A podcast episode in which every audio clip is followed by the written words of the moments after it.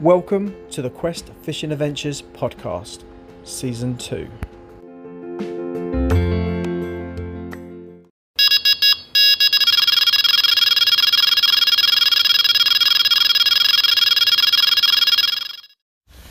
Welcome back, everyone, to another Quest Fishing Adventures podcast. I hope you're all doing well, and I hope since the last time I spoke to you that you guys have put some nice fish on the bank. I really hope you do, and I hope you've caught a pike because that's what I'm really struggling with this uh, this pike season. But anyway, that's another podcast in itself. So, um, as you guys can see, I'm back on Atkins Lake, and fingers crossed, uh, I will be joined with Alex. And the only reason why I say that um, is he's cracked his tooth um, yesterday, last night, um, and he said he's got the dentist appointment at four. And I'm just hoping that does, you know, that doesn't put him off, and he still comes. But obviously, I'll confirm that um, later on in the podcast. Um, fishing Atkins Lake, as I just said, uh, we had to say we've had some like decent luck there. The last we've, well, the last two podcasts that we fished there, you know, we've both put fish on the bank. So um, fingers crossed we can both repeat that tonight. And fingers crossed, I I'm to say I. I'm to be greedy. I'm to say I, guys. Fingers crossed that I can put that 30 pounder that's swimming around in there on the bank. That would be, as you guys know, that would be absolutely amazing. That would be so good. So that's obviously the target, the target carp for tonight. Now, um, I fished the River Tess. I don't know if you listened to that podcast yet. If not, go and listen to that. Um, uh, yeah, go and listen to that podcast. So I fished the River Tess the weekend just gone, and on the back of that, um, Andrew and Alan had a load of um, lobworms and a few maggots left over.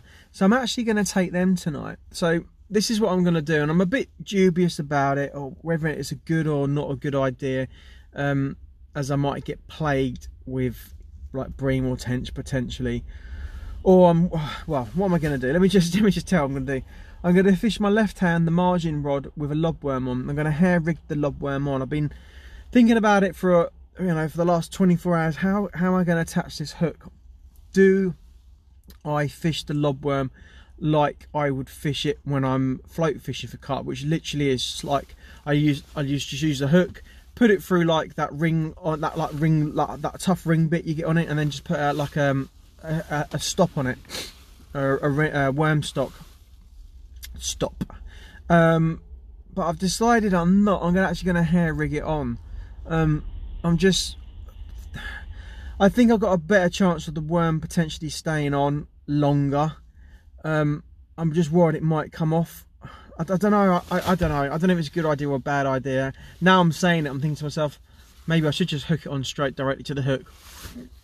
I don't know. I don't know. So it looks like I'm still undecided by that, obviously, as you can tell. So um, I'll decide that by the time I get there because I'm going to have to. So I'm going to fish that in the margin, margins, in the margins, um, and over that I'm going to I'm going to put out some uh, maggot. They, they probably won't be too good now. Let's face it. Um, they they'll be a bit horrible. So I'm going to put them on top. That's definitely a carp attractant, and I'm gonna I'm gonna put some uh, Atlantic heat crushed boilies on top of that as well. I just want to catch a carp on on the lobworm um, and you never know, it might be really good. But I might get plagued, as I say, by like tench or bream or something. But you know, if we don't try, you don't know. So I'm going to do that. Then the um, my right hand side rod, uh, I'm going to put exactly the same as last time. I'm going to put it out into the middle. Now, there's one thing I want to add to this now. Actually, I don't know if you guys have picked up at, uh, all lately. I've, on my last few podcasts, I've been carp fishing. Um, I've not not used my bushwhacker, and there's no reason behind that. I just I just haven't.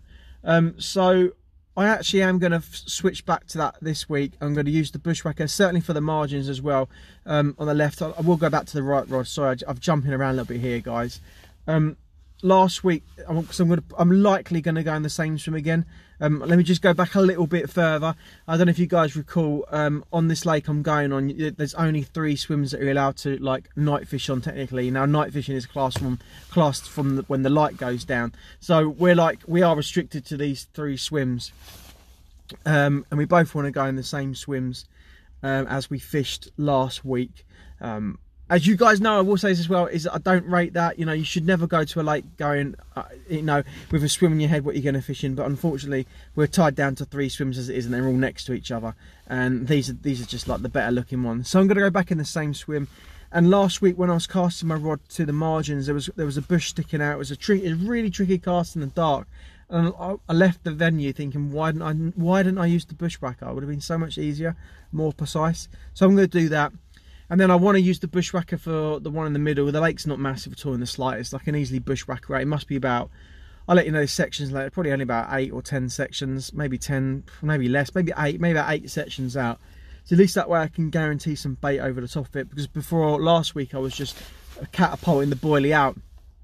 Um, and in the dark, it's hard to see if you're getting it on point every time. I must admit, I did struggle with that even though a good spread of bait around the area, you know, is not a bad thing as well. Obviously, we caught a fish anyway. So, but I want to use the bushwhack this week and let's see if that makes a difference at all as well, if, if we are more precise. So that's the plan there, guys. So yeah, I'm actually really excited about this one. Um, I really want to put a carp on the bank. Uh, I'm still sulking from from from the river test from not catching a pike. I know this. I know I'm fishing for carp today. I'm still sulking about that. Um, yeah, but that is yeah. As I said before, that's another story. So Anyway, guys, I shall leave this section here and I shall see you guys bankside and update you guys with 100% obviously what I've done with the rods out there. Well, the rods are out.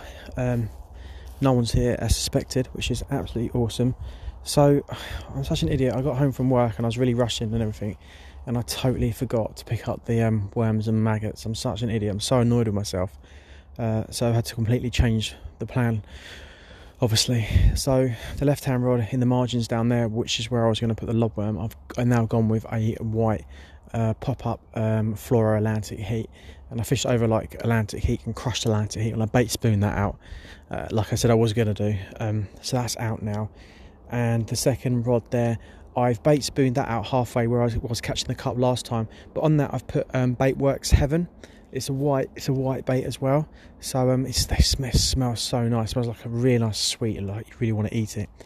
So that's out in the middle, as I say, and they've been out now for about an hour, um, and I've had no bleeps yet. It's you're hearing some fish like splosh around in the lake, definitely, but not like not like last week. Last week we was getting like beeps and stuff, and obviously runs and a bit different. Um, same with Alex. He's he's you know he's not had anything yet himself. Um, so I guess you know, to keep trying. Hopefully, it feels really warm. It feels proper, proper carpy, like carpy warm weather. I feel really feels like we should get a bite. Um, so I'm probably going to give it another like 20 minutes, and I'm going to recast them and just to double check them all again, um, reposition them again, and just I think that might might help maybe. But yeah, that's the plan, guys. I thought I'd better update you now before um before I forget for some stupid reason. Well, I just finished that section and Alex's rod just ripped off. Um, he's had a mirror. Um, we're not too sure if it was the mirror he had last week, one of the mirrors he had last week. Um, we recognise a scowl that, that that come off of it.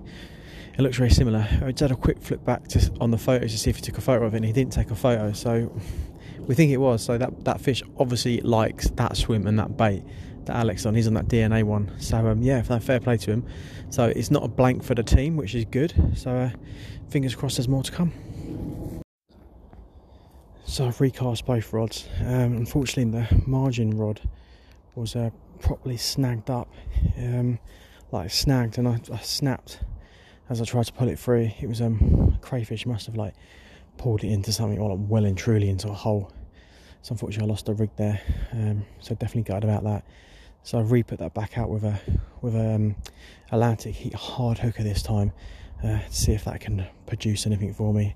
Um, the other rod was that was completely fine. Pulled that in, put it back out. I actually changed that over to hell. So bait works do a heaven and hell, and as, as I said before, I had a heaven out. So I've just switched over for a hell, which is a white boilie as well, um, to see if that can do anything. I just thought tonight I really want to like try and switch things up a bit and try different different things to see what happens. So fingers crossed. Right, my left rod's just gone ripping off and I've hit straight into it and nothing on the end bar, just a fish's, a, well, a carp scale on my hook. It was only a little scale, so I don't know if it's if it's like it was feeding the bottom and somehow it's managed to hook itself or, or, or it's hooked itself and spat it out. I don't know, but yeah, so gutted, definitely gutted. So I've literally just put that back out again. Um, yeah, when they're moving around, they're feeding. It's just a case of hooking the bastards. so we'll keep it up though. Well, that's the end of the session. We're both packed up, driving home. hands free, guys. We'll say that hands free. Um, yeah, I blanked. Um, Niblick didn't get any more. It was. I'll be honest with you, we were both like really like bit bamboozled about it. Um, the weather is so much warmer than it was last like uh, Tuesday uh, when we went fishing down on the same lake, um, and it was just it's bizarre. Um, Alex obviously had one. I had that that that run, but as I said like earlier, I don't know if that was a, you know, I don't know if it was like feeding on the bottom and it managed to like half hook itself, which is why there was a scale on it on the side. I don't know if it, it picked up the bait, um, spat it out. Um, it was quite a small scale as well, so I'm wondering if my boilie was too big for it. I don't know. I don't know. It's it's one of them questions when you walk away from a fishing trip that you think about and you think, you know, it could be a million and one answers, you know, as to why you didn't catch it. Um, my rig was my rig was my sorry my hook was sharp. My rig was good. You know, there was nothing wrong with that. So I don't know. So I blanked, uh, bit, definitely a bit gutted. Um, but it was a weird one. As I said, it was really weird, really weird. Um, saying that there was no big, there was no big carp splashing out there. There, just, there was lots of little like bits of movement out there from fish, not just carp. So I, I don't know. I don't know. I guess it's that's fishing for you, and it's just one of them things, guys. It's one of those things. So um, you live and learn. You move on to the next trip. Um, yeah, yeah, yeah, yeah. Sorry, guys, just a bit of a guide. Never mind. Anyway, I'm going to finish the podcast there, and I shall see you in my next podcast. And my next one, I am uh, lure fishing on Caldecott this Saturday for a few hours. So I'm really excited about that one. Fingers crossed, guys, I can break this pike blank that I'm going for at the moment. Surely it's only a matter of time. Anyway, guys, take care of yourself, and if you go fishing, tight lines.